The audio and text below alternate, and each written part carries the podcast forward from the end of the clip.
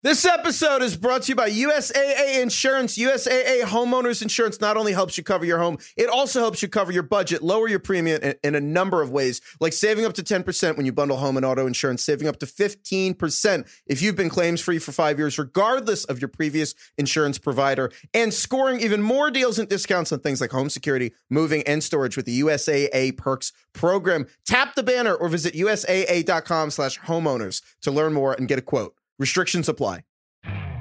You could spend the weekend doing the same old whatever, or you could conquer the weekend in the all-new Hyundai Santa Fe. Visit HyundaiUSA.com for more details. Hyundai, there's joy in every journey.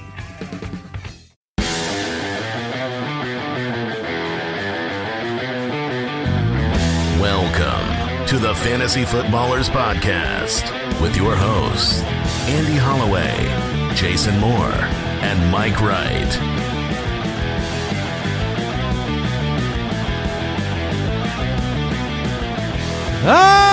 Ah, welcome in.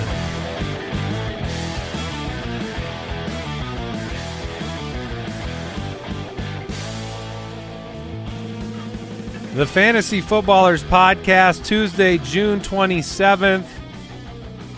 Jason Moore, Mike Wright, Andy Holloway. Back with you. Busts and Values episode of the show today. Very excited to talk a little fantasy football with my friends. It's Kind of what we do here. We just have a good time sitting around this table. Yeah. Making ourselves better at fantasy football uh, and and hopefully those that listen as well. I would yeah. hope. I would hope. You, you, made that very specifically about us. Well, no, I'm. They are at the table with us, Mike. they are the ah, fourth okay. person at this table. Fair enough. I'm excited. It should be fun. We both, uh, or all of us, have picked out some early bust picks. I am very curious to to hear the names that you guys have prepared, and then some values, some players going late in drafts that um, you know, I think we all look at it as opportunities to strengthen a roster. And so we'll go through all of those on today's show. Here at the top, I do want to thank everybody that submitted their UDK testimonial videos. We held that Garrett Wilson jersey giveaway uh, over the last couple of weeks. A winner has been selected. I don't know if we have. Do we, do have, we have a drum roll? Do we have some drum roll or some trumpets? I, I, I see. I, there we go. Come on. the the winner. That's what we found. Yeah, that's what I got on short notice. Yeah. All right. Yeah. So the the winner of the signed Garrett Wilson jersey, and again, thank you to everybody that submitted. The videos were awesome. Funky Dan. Oh my gosh. we couldn't have timed that up any worse. Welcome you, to the show. Al, you acted like you were done with the pursuit of buttons. I, I did act that way. Yeah. I can see why you thought that. And you're just like, if I find it, I'm going to slam this button. Even ro- mid I mid found announcement. It, and I thought I was going to time it up perfect, but we didn't. Yeah, well, you shot your shot. And Funky Dan, he was announced during oh the drum roll portion. Congratulations to Funky Dan uh, from Kentucky. That's a good bit, though. Like just, just to always use the use the drum roll right when you do the announcement. Congratulations. That's uh that's pretty sweet. Uh, Funky Dan. Funky Dan. Congrats. Uh, Twitter at the FF Ballers if you want to follow the show over there. You can follow Mike at FF Hitman, Jason at Jason FFL, and uh, you can follow me at Andy Holloway. The community, you can find that at jointhefoot.com. And uh, we do have a quick question on today's show. Is this person's name Colonel w- with a K? Is that how you would pronounce this? Like like a popcorn kernel? Like no, no, no, like a like a military colonel. Yeah, but but cur- but has isn't popcorn kernel spelled with a K? Yeah, it is. Okay, yeah, but this is K O L O N E L, like colonel. Oh, okay. Which I've never seen that before. What English language? What are we doing? You have a regular like a regularly scheduled annoyance with the English language. Yeah. Uh, you, like you're, it you're is what it me- is, Mike. I've accepted that it is what it is. Like I can't, I can't do anything.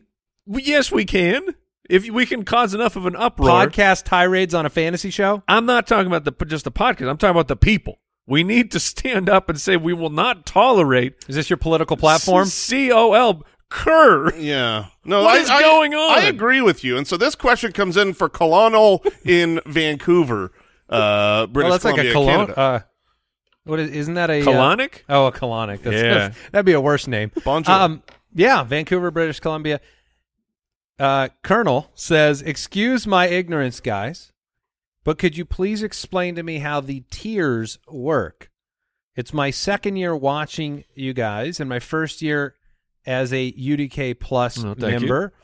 Learned a lot, but do not quite grasp tiers yet." So tiers are extremely important. They they take linear rankings that make someone think that player X is so much more valuable than player Y when really they're just about the same because they're grouped in the same tier or that player X that's right next to player Y are are just as good as one another when really there's a tier break in what the upside is, what the expectation is, etc., etc.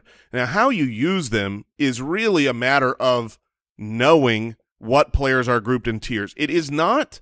Sometimes people think, oh, if there's this, if I'm in tier five at this position and tier four in that position, that I have to take the position that is tier four. That's not how it works.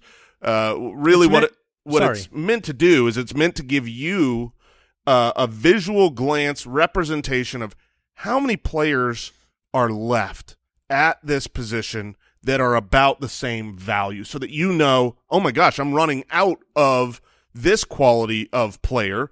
And that position has a lot of the tier that we're in right now, whether that's tier two or tier eight. You just say there's a lot of these players left at that position. There's a few left at this position. Maybe I want to think about going where, uh, you know, that, that, that tier's about to run out. it it really helps cross positionally where I can look uh, in, at the you know the, the tiers like that bucket of running backs. Say there's there's still four guys left in that tier.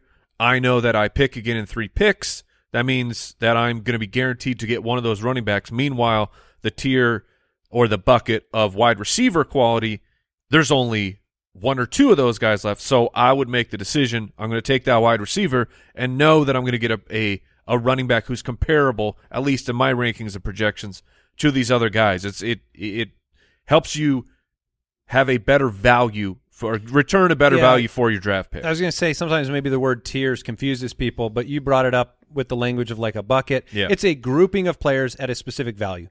That's that's the best summary, right? Where Yeah. we're, we're putting them together in a group so that you understand whether you have a bunch of them left, so that you can maybe wait at that position, or you need to make a move on that on that specific group, and um, they can be very very useful. Um, tier based drafting is what we have always recommended with the Ultimate Draft Kit. It's why we build them out in that fashion. I mean, there are lots of different ways you can look at player rankings in the Ultimate Draft Kit, including a top 200, but that is often produced by demand. People want the top 200. They want, you know, you've got full player projections that that are on there, but tier based drafting is is our recommended strategy heading into your fantasy football drafts. And so um, hopefully that helps you out. Yep. Uh, we don't have any big news to talk about on today's show other than, you know, the headline here, a couple of like fantasy footballers pieces of news, which is July is Saturday. Mm. And Which Saturday means- is July. And Saturday is July. It works both ways. And that is when we begin three shows a week, Oh man, that means which that, means the ramp up is here. that means that training camp is.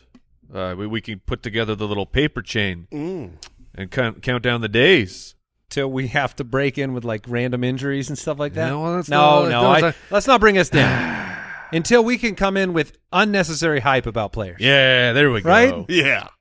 Um, and maybe we'll, you know, maybe we'll eventually know where DeAndre Hopkins and Dalvin Cook and Ezekiel Elliott and uh, some of those players are going So- Someday. Uh, so episodes will be Tuesday and Thursday like they are now, but also a Saturday episode starting this week. We will be off on the Fourth of July. we will On- be uh, Americaning. Yeah, we'll be uh, we'll be celebrating the holiday with our families. So we'll be back with another episode on Thursday, but there'll be a Dynasty episode on Wednesday for the Dynasty podcast. So don't worry about it. You Yep. got you're gonna have plenty of content. But yeah, three shows a week, rest of July, and then take a breath, boys. Get those smelling salts out. Five shows a week starting in August. Yeah, I'm working out. I'm gonna start getting my pump on, get Okay. ready for the season. I'm gonna need that. I'm an old man. Uh, You're going to need cardio. Oh, yeah, You- oh, you yeah, in on that? That's pickleball. Okay. I came across a uh, in, a Twitter account that I had never seen. I shared it with everybody here at work. Yeah. And all it does is shows classic clips of NFL games. yeah.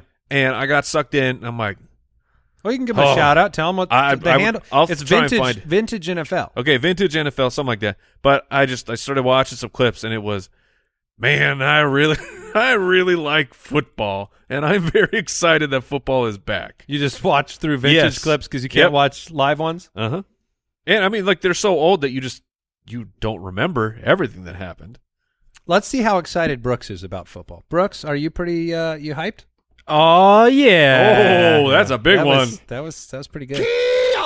Okay, all right, we're excited. Um, it'll be fun. I mean, we we're kind of in a lull for news right now. Like we haven't had Sure. big player signings and um, a lot of big things happening. Other than you know, that's why everybody's paying attention to the maybe Tyreek is under suspicion, maybe he's not, maybe he'll be charged, maybe they can't charge him. Right. Um, so we're kind of staying away from that till we get some some big answers. But uh, football's on the way. Let's get into the bus picks. Bus. Eggman is back. Yeah, yeah, that was uh, that was good. Um, okay, I'm gonna let one of you guys go first with your bust selection, early bust pick for this year. Somebody you are avoiding. All right, I, I will jump in. Uh, my and this one is interesting because he's still ranked pretty high for me, but I just I don't think that he is worth the the cost of admission. I don't think he's worth the draft ticket. And it is tight end T.J. Hockenson of the Minnesota Vikings. I have him as my tight end four. He is currently going as tight end three over on Underdog and on Sleeper. And look at, at last year. So his actual pace as a Minnesota Viking, if you take out the final week because he didn't play the full game, it it's okay. It's 111 receptions, which that part is great. If you're in a Oh, PPR, yeah, that's that's uh, Zach Ertz special. if you're in a PPR league, that seems great, but only 950 yards on those catches and six touchdowns. Like I said, solid for PPR, but I think that he is being propped up because of two spike games, one when he was when he was on the Lions and one as a Viking, and he really overperformed. F- granted, he had a mid-season trade. I don't know that we've seen a tight end of his, you know, draft caliber change teams in the middle of a season and then go on and and be be useful for fantasy football. And when he got traded, I think all three of us were kind of like, "Well, I don't know if this is news because we just we haven't seen a player make a transition and then have an impact." But here's the deal: even giving you that that projection pace that he was on, weeks nine through seventeen, he was under 50 yards in five of nine games. He finished as a top five weekly tight end once. So, like, in Wow. a, a real impact for your team, one time. And, like, top five is not a huge bar. Now, maybe with the full off season, and he gets worked in even more. But here is another piece where I am bearish uh, on TJ Hockenson's outlook. In that same time period that I quoted, you know, where weeks 9 through 17, where he wasn't hitting real spike weeks, he's just kind of consistently putting up points. Adam Thielen, the wide receiver two for the Minnesota Vikings at that time, was averaging about four receptions, 40 yards, and 0.3 touchdowns per game. That is a pace of 62 for 674 and six touchdowns, 15% of the targets. That is horrific for a wide receiver two on that team. And they made some moves. They they uh, waived Adam Thielen. They spent their first round pick on Jordan Addison. So that mark that I gave you, right, 62 for 674, I took a look back because I think I'm going to project Jordan Addison will have a bigger impact for the Minnesota Vikings than 674 yards. And just looking at the actual hard data over the last decade, 41 receivers in the first round, 18 of those wide receivers surpassed that Adam Thielen Marquez, and they were more involved, which takes action away from TJ Hockenson. And then if you look at the first round wide receivers that didn't hit that mark, there was only two of them that played a full season. And those other 23 guys, they averaged 11 games. I know that uh, it's a lot of numbers, but essentially what I'm saying here, the chance of Jordan Addison beating out what Adam Thielen was doing in that time period is almost a certainty. As long as Jordan Addison is on the field, he is going to beat that out. And, and whatever Jordan Addison gets, it takes away from TJ Hockenson. So again, TJ Hockenson's ranked pretty high for me, but to me, it's an opportunity cost thing of I don't think he's going to be a difference maker at a onesie position and to be drafted in the fourth round or or, 50th overall like he is on underdog. This person has to make a difference. And if if you want to make a difference at a onesie position, guys who are going right around that TJ Hockenson area, we're talking Joe Burrow, Justin Fields, Justin Herbert, like guys who I project will actually make a big difference at a onesie position. And I'm just I'm not into what TJ Hockenson is doing at that draft price. You want a compelling case for a tight end you take in the fourth round to be able to be the one overall or the two overall. Which he was the number two overall, but as Jason has pointed out many times in his uh, what you're showing your concern for Travis Kelce's ADP is tight ends just as a group the the scoring was very very subpar, It was very low, and Well, we that had- and Hockenson just snuck into the tight end too. Well, yeah, Mark Andrews was injured throughout the year. Darren Waller didn't play football, um, and George Kittle missed time. Kyle Pitts was hurt yeah, for over so, half the year. So my, my point is, uh, I'm I'm just saying, I want to have a stronger case for a player drafted in the fourth round at tight end to be in that. I mean, we're all going to have him ranked there, Mm-hmm. and we'd all draft him if he was an eighth round draft pick. yes, But it's all about so to to make the point, what a bust represents for us in fantasy here is not that the player can't perform to the standards of our projections. It- you know, you're not predicting that T.J. Hockenson has a statistical disaster of a season. correct. What you're saying is that that even if he hits these marks to be the tight end four, like we haven't projected, spending a fourth round draft pick is not going to make as much of an impact on your team as investing that maybe on a player like look, there's cases for Justin Fields and Joe Burrow and Justin Herbert to be the number one overall quarterback or the number two overall quarterback or other players at different positions in that round. Well, and even He's even, just being propped up so severely.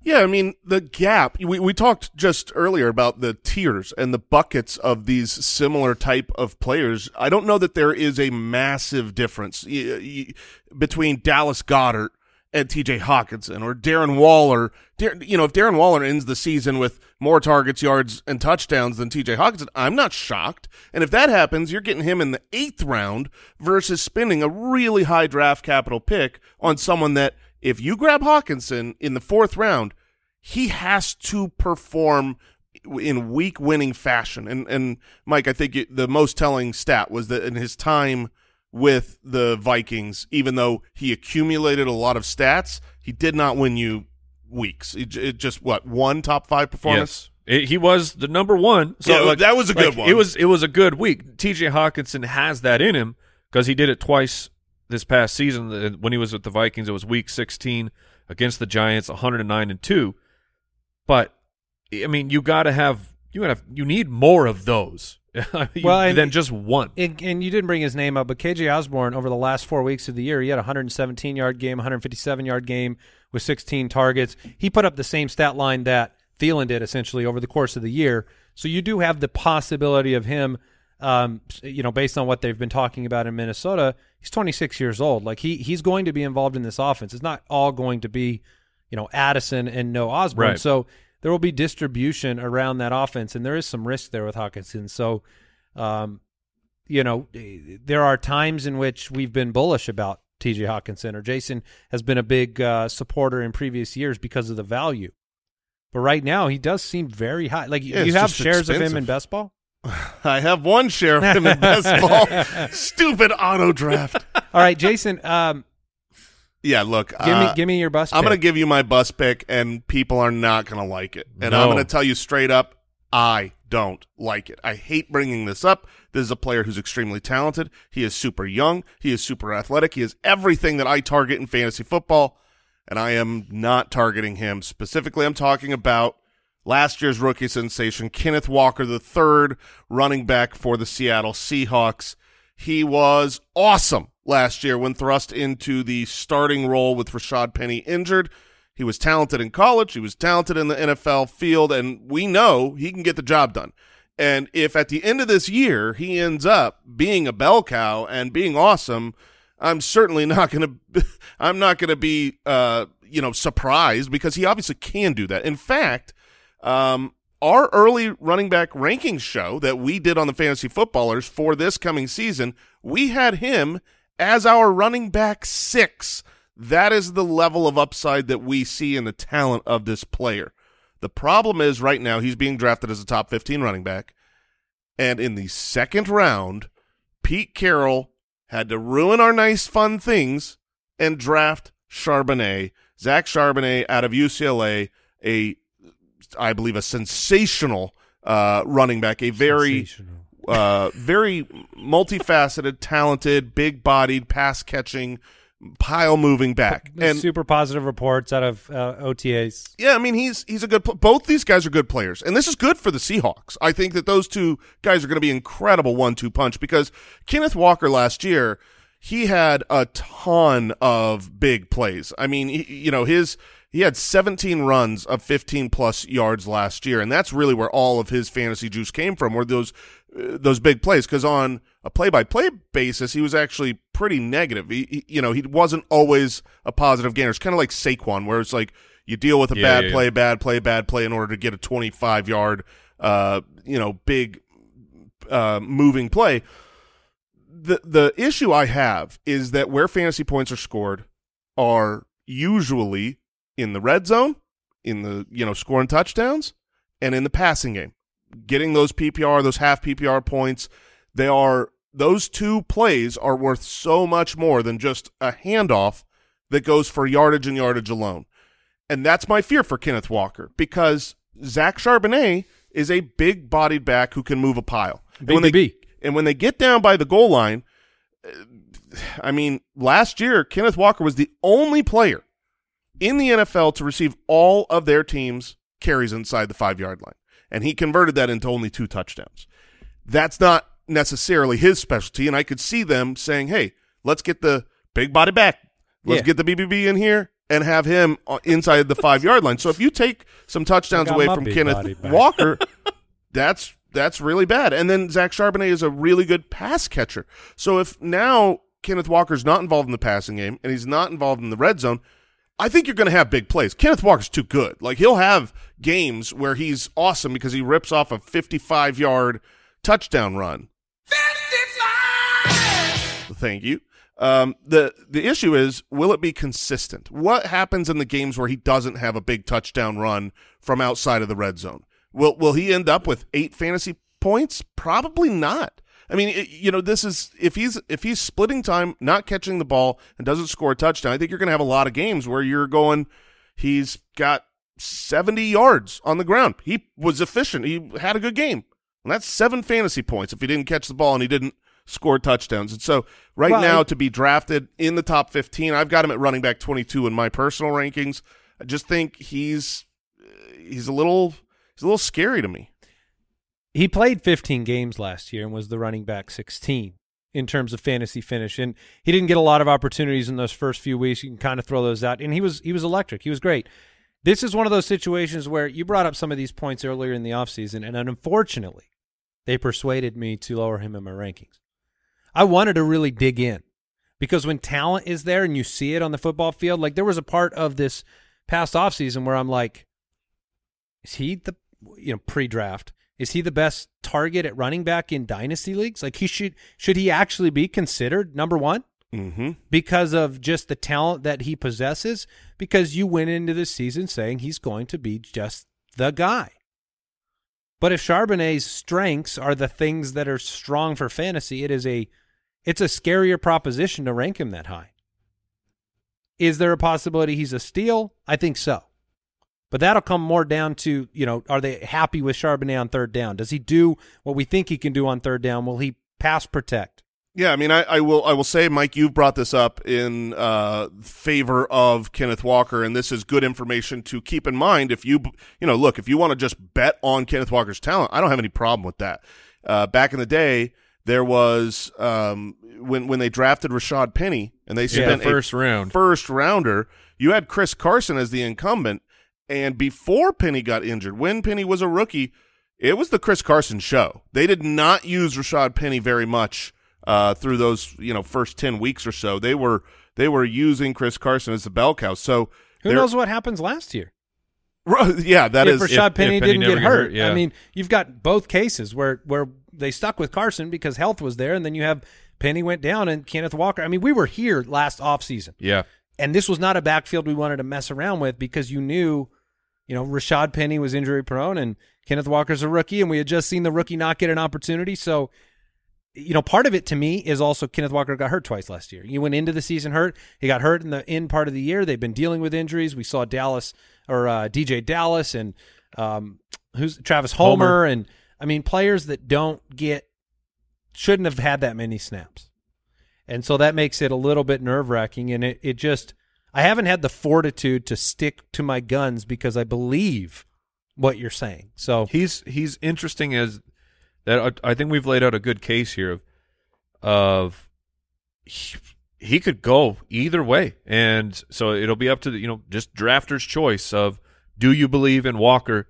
You could be heavily rewarded, or you could be heavily penalized. I think Jace is just saying that the way that he's looking at that situation, he's going to choose to to let someone else either get the glory or uh, hold the bag. Yeah, I'll, I'll probably be drafting more Charbonnet than I will be Kenneth Walker because I think both guys are talented. So give me the one with the opportunity for fantasy points. quick break, and then we'll be back with my bus pick.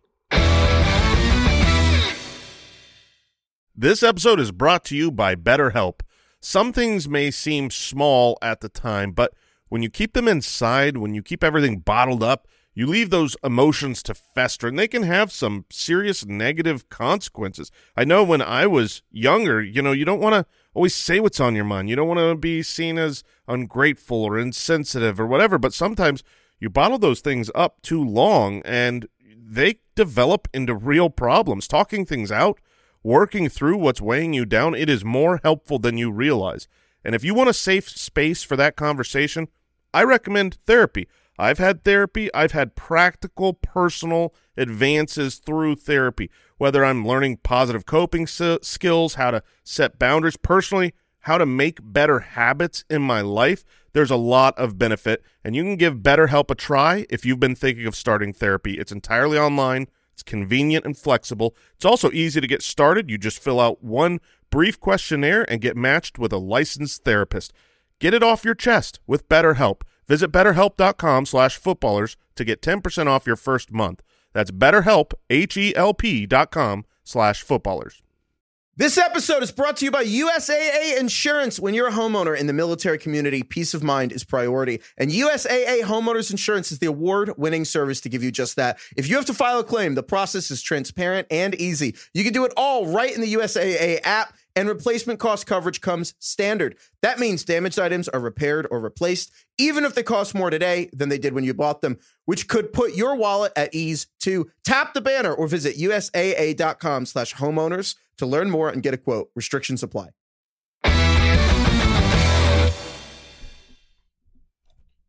All right, I am going to go with a quarterback as my early bust pick here, and um, I guess I'm a little bit. Uh, I, I root for this guy, but I I do wonder if we may be moving to a different stage of his career, and it's Dak Prescott. Boom! Mm, Boo. interesting. Mike doesn't like it because he has Dak ranked at number seven. He's being drafted as the quarterback nine right now in uh, in sleeper, and Jason and I have him at twelve, and he's turning thirty this offseason. The biggest red flags to me on Dak are connected to the things that kind of made him impervious in fantasy in previous years. One of them being he just doesn't run the football the way that he used to run it.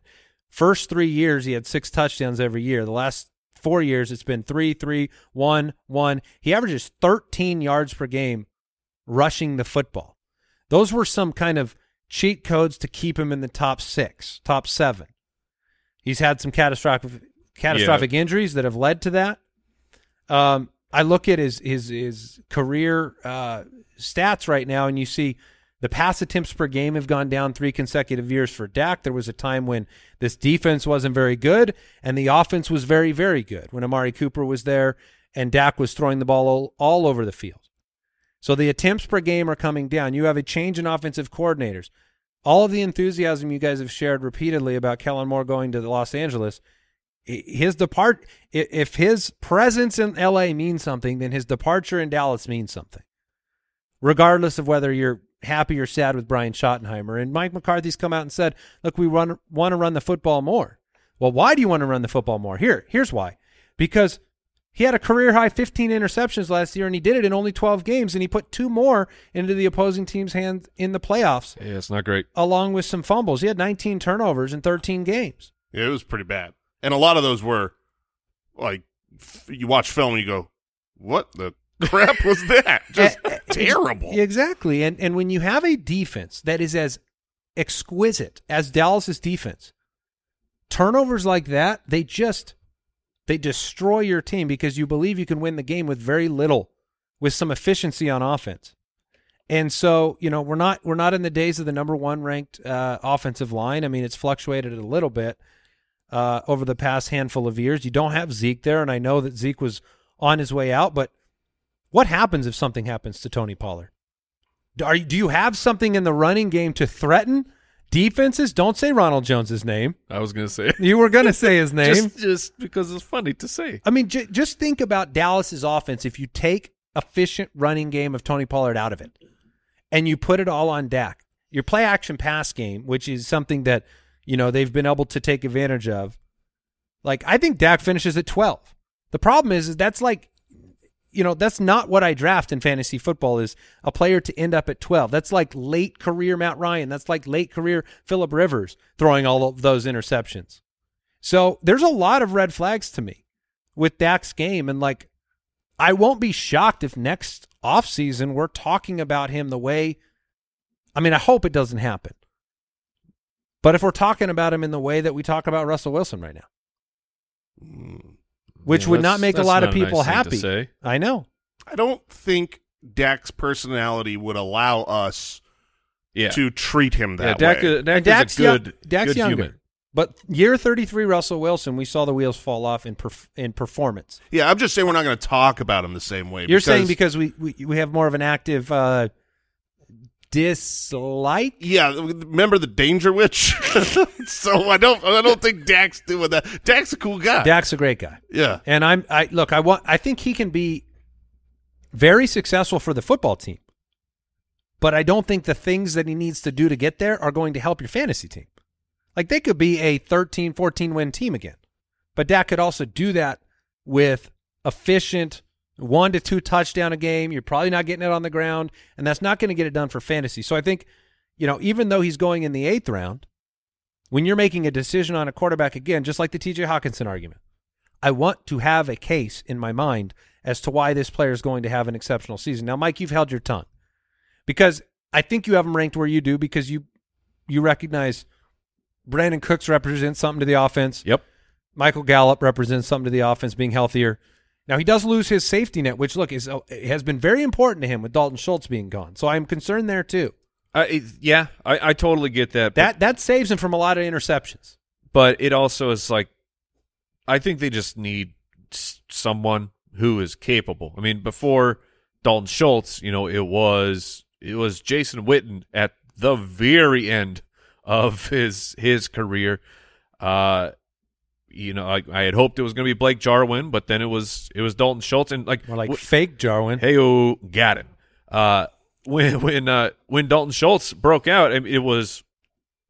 Oh well, how's Dak gonna do? He's now he has this Dalton Schultz guy. Like, You oh, talk no, about can- Dalton Schultz like he's an insurance salesman that lives next door. I think Is that what you think of him? I think Dalton Schultz is a fine football player. I don't think he is a difference maker. So if you have like if Jake Ferguson is, I think he'll be just fine. Or if it's the Schoon Man, I think he'll be they'll be just fine no matter uh it, no matter what happens because they're just they're just running seams Just, a, up u- the just field. a utility guy, huh? Yes.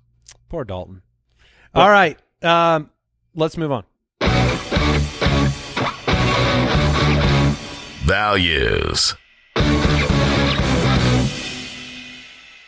All right, I think uh, you you know the UDK. We we have a bunch of consensus picks, sleepers, breakouts, busts, values, players that we we fe- put into those categories that uh, you can target or stay away from. To me, values are my favorite. Hmm. Uh, we we talked about on the sleeper show that like you can't hide anymore, and so I think that world of um, completely out of nowhere names is is kind of gone. It's more like uh, kind of a value argument in the sleeper category at times. We try to go really deep, you know, Jaylen Warren and those guys, but the value picks to me, it's like there are categories of them. There are sometimes there's older players that like their age, like they just can't get moved up in ADP. Like I think Keenan Allen's in that category this year, where it's like yeah.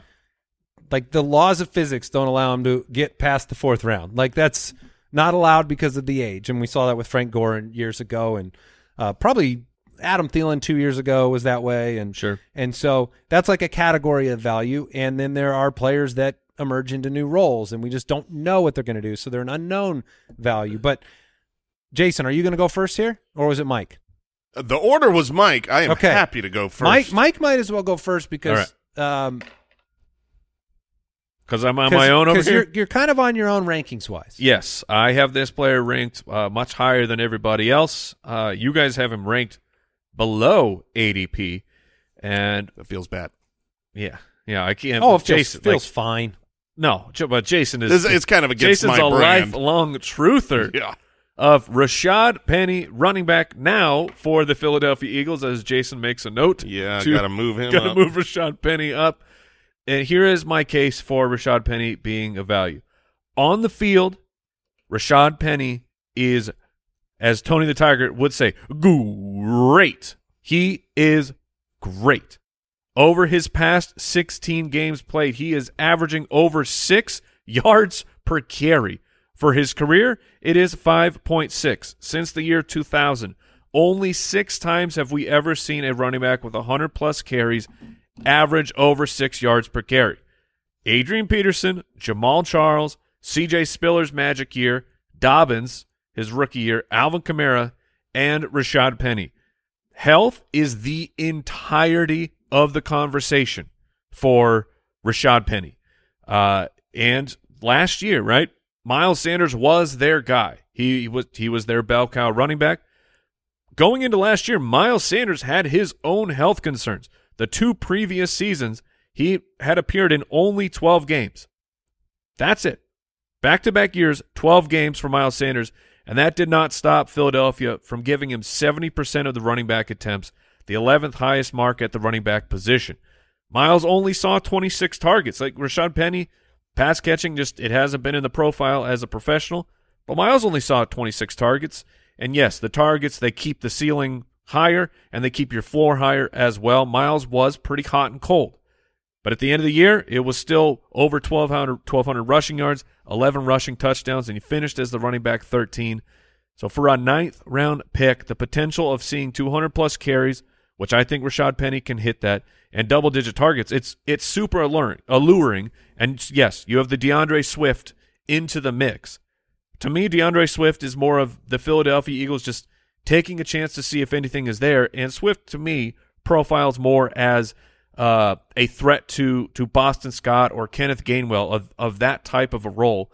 I think that should the team move forward with everybody who's on the on the team, I think that Rashaad Penny should be the heavy favorite to be the the two down grinder, and which on the Philadelphia Eagles, that's a lot of touchdown upside on a very high powered offense. I'm not willing to uh, move him until I get into camp And that's fair. because I think that this team likes Kenneth Gainwell. I, I believe that there's a there was a loyalty to Rashaad Penny in Seattle that we don't we haven't witnessed yet in uh, Philadelphia. It was certainly a flyer by them, right? I mean this that I believe that the flyer they took on Rashaad Penny is similar to the one that they took on D'Andre Swift. Mm-hmm. right? This is not a long term deal. Finger fracture, knee sprain, hamstring, ACL, preseason knee, calf strain, hamstring strain, groin strain, tibia fracture. Oh yes, the, the that is um the- that's the last four years for Rashaad Penny. So um I I, I take some issue with the thought that I don't get where you're, what's your point. I don't. I don't understand. I mean, it's all lower body. His hands have been. Oh no, finger fracture. Never mind.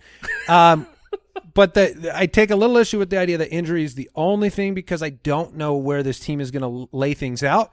I'm more than willing to move him if we see camp and it's like, okay, he's he's taking all the reps, like this is a camp battle I want to watch because you know some of these uh, backfield committee battles are on teams that I don't care who wins it, sort of. Philly's a team I kind of care about. You mentioned the Miles Sanders numbers last year, so if yeah, and and, and uh, Kyle's pointing out that Kenneth Gainwell was really good in the playoffs, and it's true. Like, um, uh, I I think that that's a possibility that Kenneth Gainwell gets more play. So, um, you know, the numbers that Penny's put up when he's played and gotten dedicated opportunities have been outrageous. That's all I meant with. But he clearly is overextending his body. He's running too hard. Why go six a carry when you Yeah. could go five and maybe stay healthy? I'm saying health is the only conversation to me of, uh, of like Rashaad Penny is a great player. It's not like, Yeah. well, you know, he's been okay here and there. No, he's when he's on the field, he is incredible. But I mean, granted, it's been very Well, limited about- when we've seen him on the field. Think about the range of outcomes in a dynasty league on Rashaad Penny right. Mm-hmm. Okay?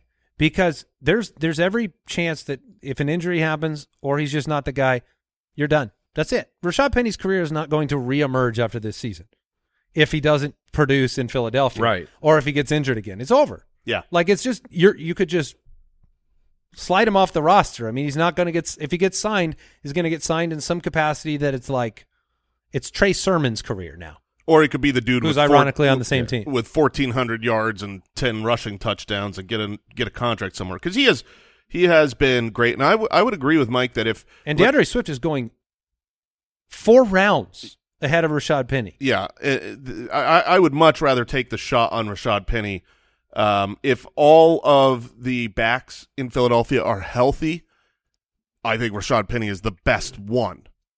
Yeah, and th- that's and that's what my argument comes down to is, uh, like the, yeah, the the contract in R- Rashaad Penny is not it's not a big investment. The, so for both Swift and Penny, the team is not really in, but you could, I mean, kind of for the rest of the team as well. Even though you know Gainwell has more team equity, like they like the guy, he's been on the team for a few years.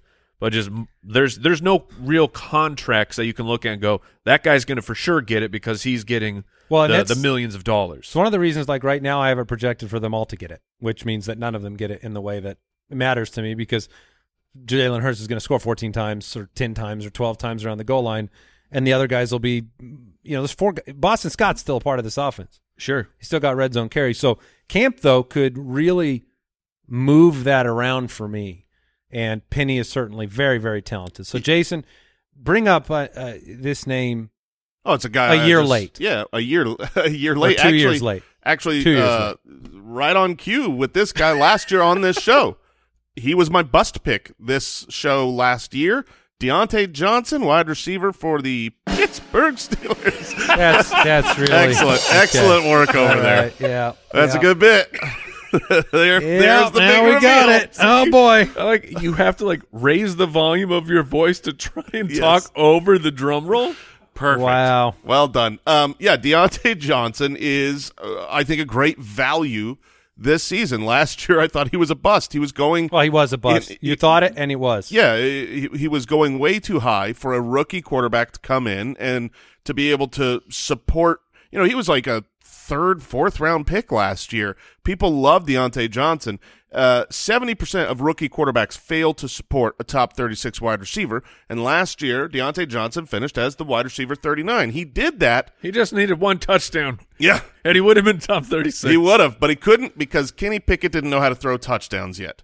Thankfully, Nobody taught him. coming into year two, here's what I know for a fact, an absolute ironclad fact.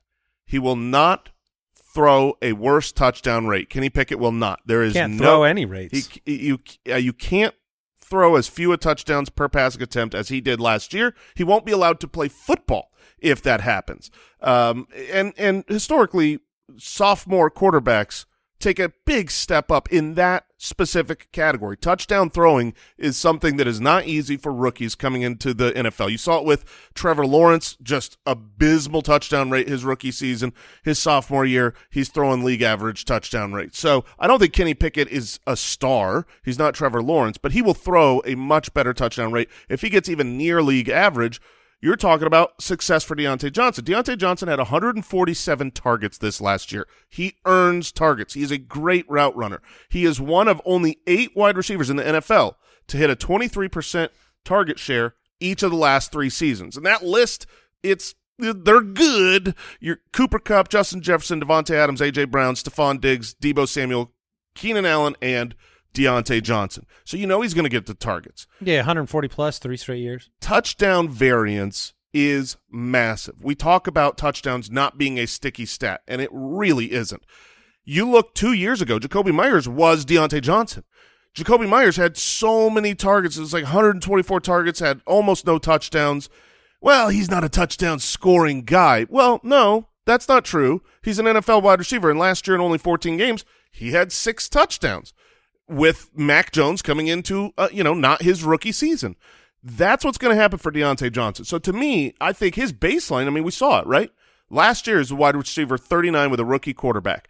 And he's being drafted as the wide receiver 34. So he's being drafted around what his baseline is.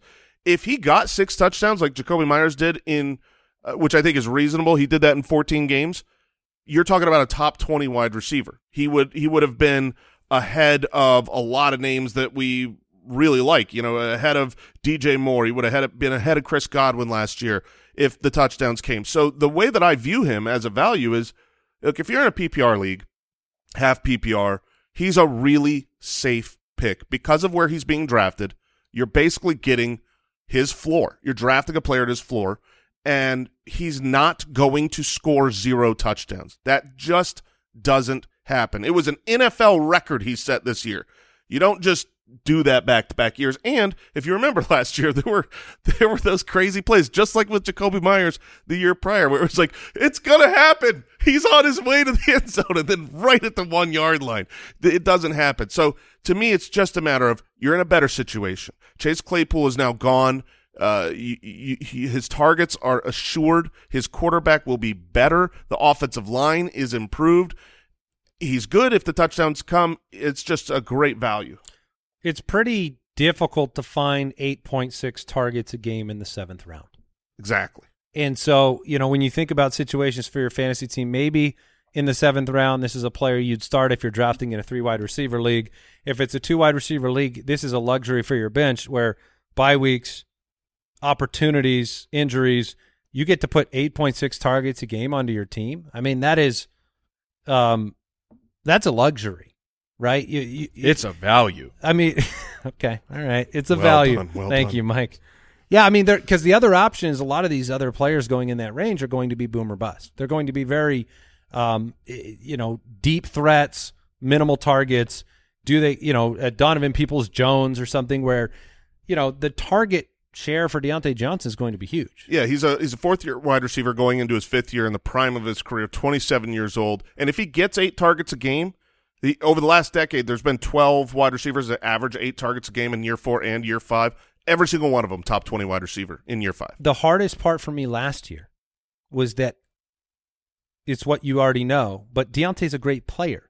This was the number nine overall fantasy finisher the year before. He had over 100 receptions. He was, um, and I think we got kind of blinded by, or I got blinded by, look, Big Ben wasn't good, but he was really good for Diontae.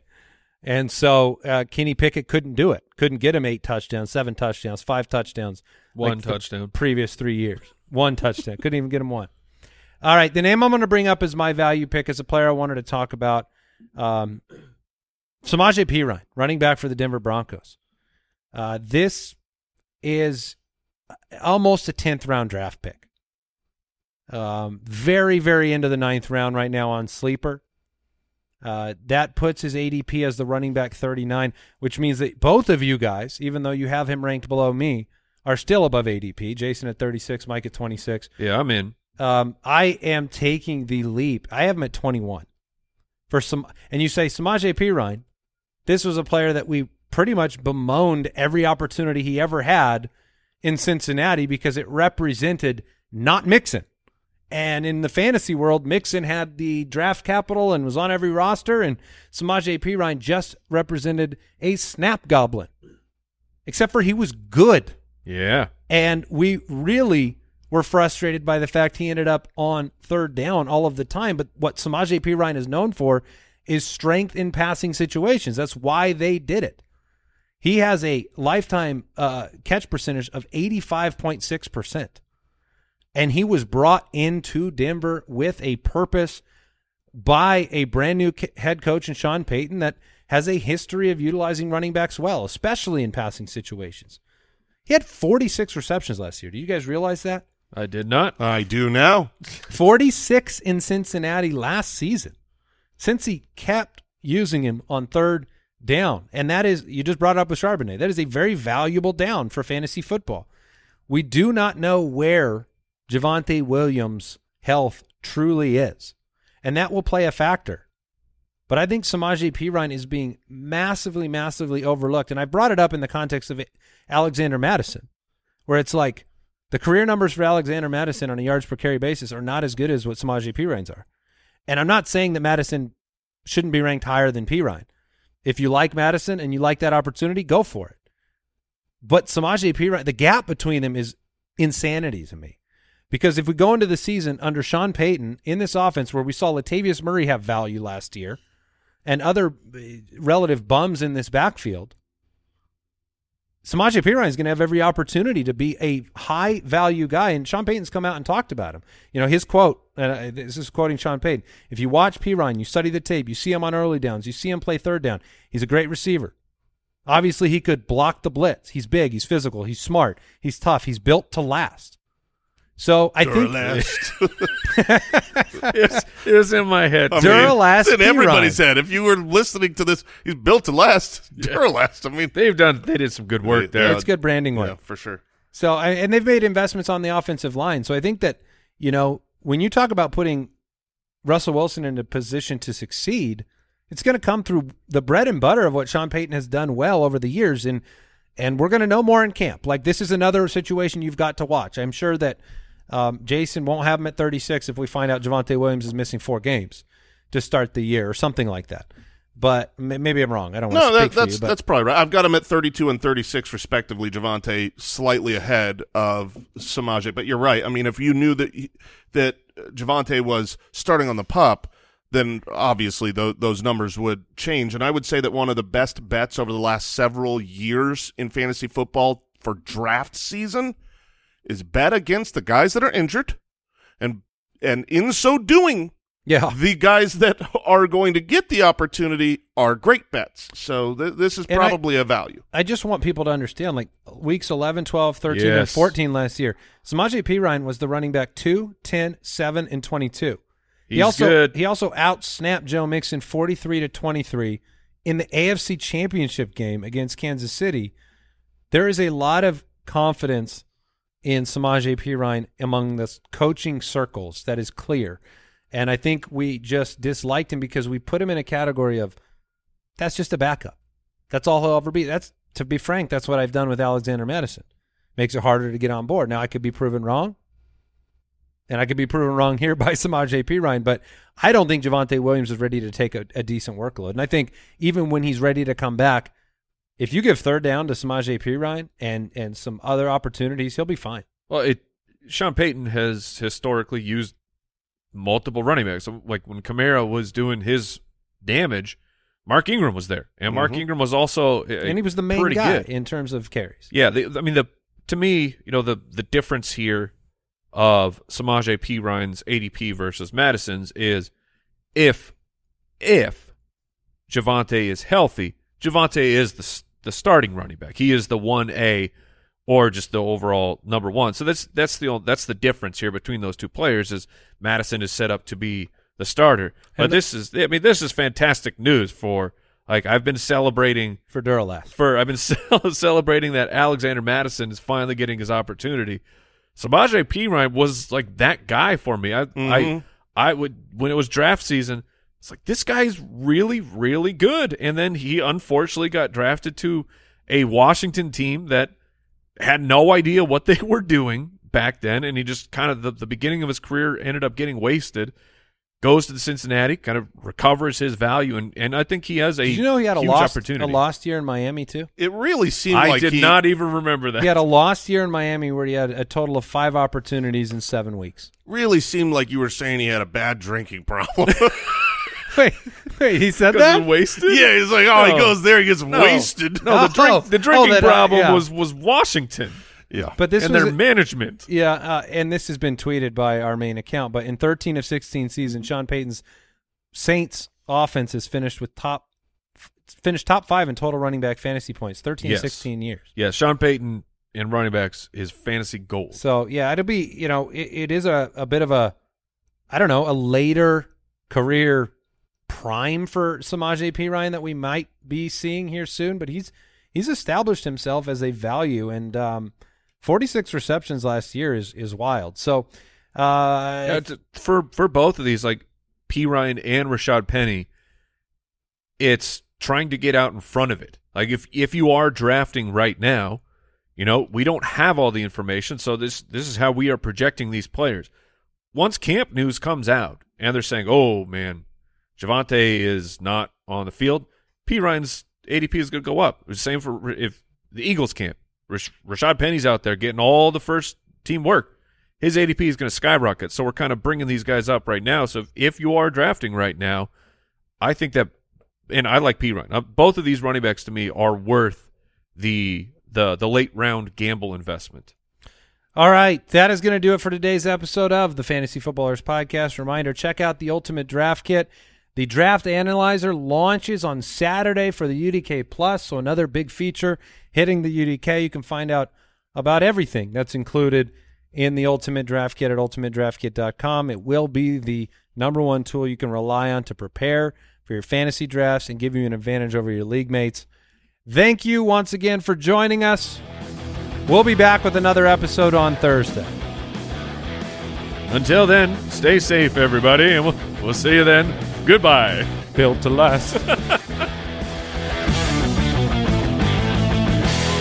Thank you for listening to another episode of the Fantasy Footballers Podcast. Join our fantasy football community on jointhefoot.com and follow us on Twitter at the FF Ballers. Hey there, Foot Clan. Still listening? I'd like to take this brief moment to invite you to become a part of the world's greatest fantasy football community, the Foot Clan. By supporting the show at jointhefoot.com, you get access to exclusive episodes every week, access to a thriving community of 30,000 plus like minded fantasy football players, and access to special tools to help you win each week. Learn more at jointhefoot.com. This episode is brought to you by Hotels.com. When I went on my last holiday to Cape Town, it was amazing. My friends were there, the weather was phenomenal, and most importantly, the food was fantastic. But one thing I struggled with was finding the right places to stay.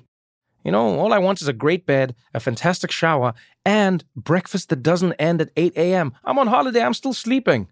I also like ease, and the Hotels.com app easily helps me to find a perfect hotel for every trip.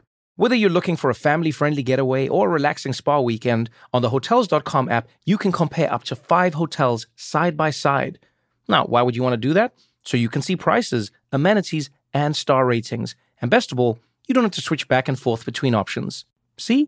Ease. So start planning your next getaway and find your perfect somewhere in the Hotels.com app today.